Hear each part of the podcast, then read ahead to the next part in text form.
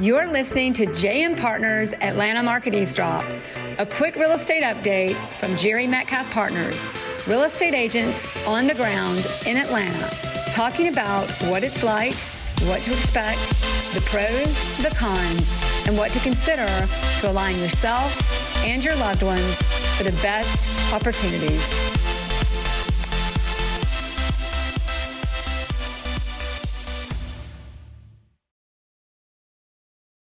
Hi, everybody. It's JM Partners, Adam Vickers, Bridget Posey. Three things to know this week with us. Hello. Welcome. Three things to know. Awesome. All right. So we are talking this week about the why it's not a bubble and what to do about it if you're thinking about buying or selling a home.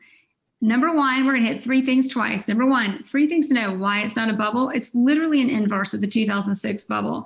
Loans are not hard to get. They were loans you have to qualify for, for them now. And you actually have to have a down payment. You kind of didn't before.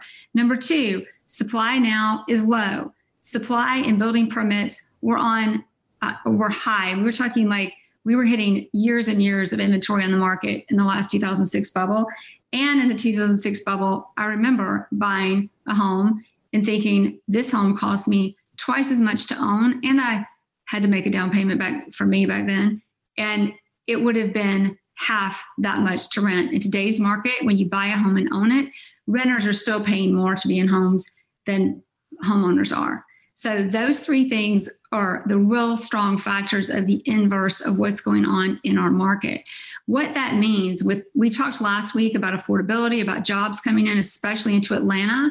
What all of these things combined mean is that the demand for homes will continue and the market will continue to grow, which means if you're a buyer or a seller, it's actually a great time to pull the trigger if you're thinking about or you know you need to do either one. So, what do you do about it?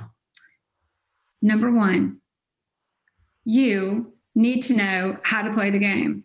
Number two, know what you want if you know what you want, you're not going to get what you want. If you're just out kind of looking until you maybe find something what you want, it's a lot harder to pull the trigger, know the terms. And then number two, you've got to have the right team members. You've got to have the right team members that can pull off the loan. They're not so easy to get the way they were back in 2006. You've got to qualify, you've got to move fast and ideally cash but you've got to there you can compete with cash. We talked about this on the show before if you know how to do it. So that sums up three things to know double over. So adam and bridget do we have any fun examples we want to share with everybody on this? Um, i think it's key to make sure that it, speaking to buyers to they need to be ready. Um, if they're wanting to buy and their time frame is now they have to be ready ready um, there's just not there's not a lot of time to to to think and I think something important to add on to that for sellers, obviously, we represent a lot of sellers in this market and we sell homes obviously quickly in this market. And the key is knowing that more buyers terminate. So the thing to know on that is how do we know a buyer how do you, representing the our sellers to know that we get the right buyers that are not going to terminate or be difficult through the due diligence and that we're going to get to a good strong close?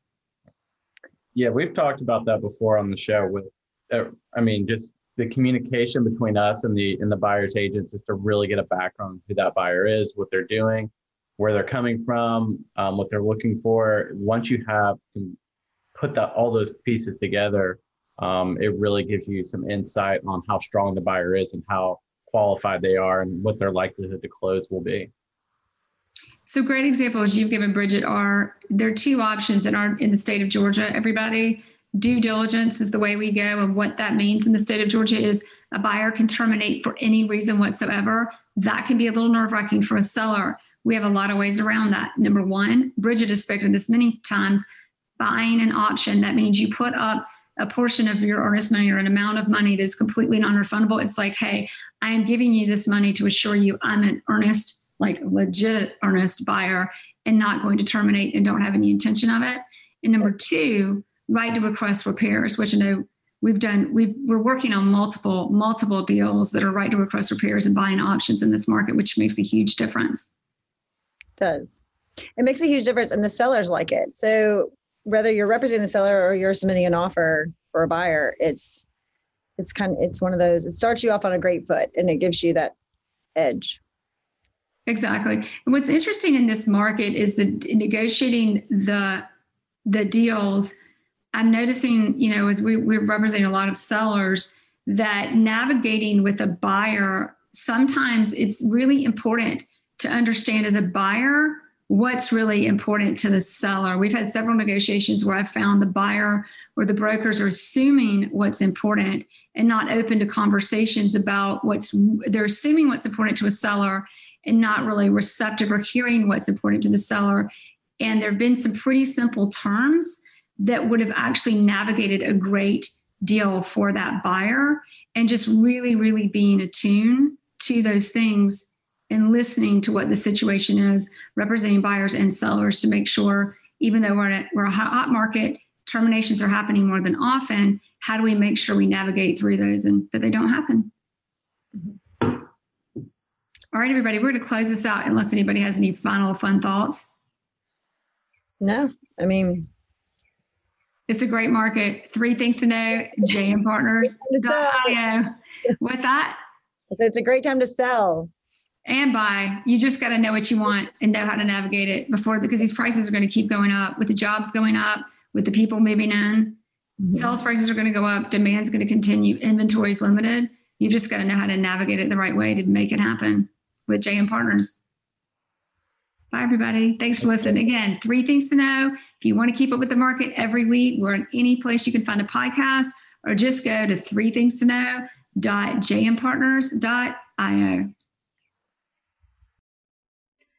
Thank you for listening to the JM Partners Atlanta Market Eavesdrop. If you like what you heard, please subscribe and share with your friends who might be moving or who just want to keep up with the latest on the Atlanta residential market. You can find us anytime online at jmpartners.io. That's jmpartners.io.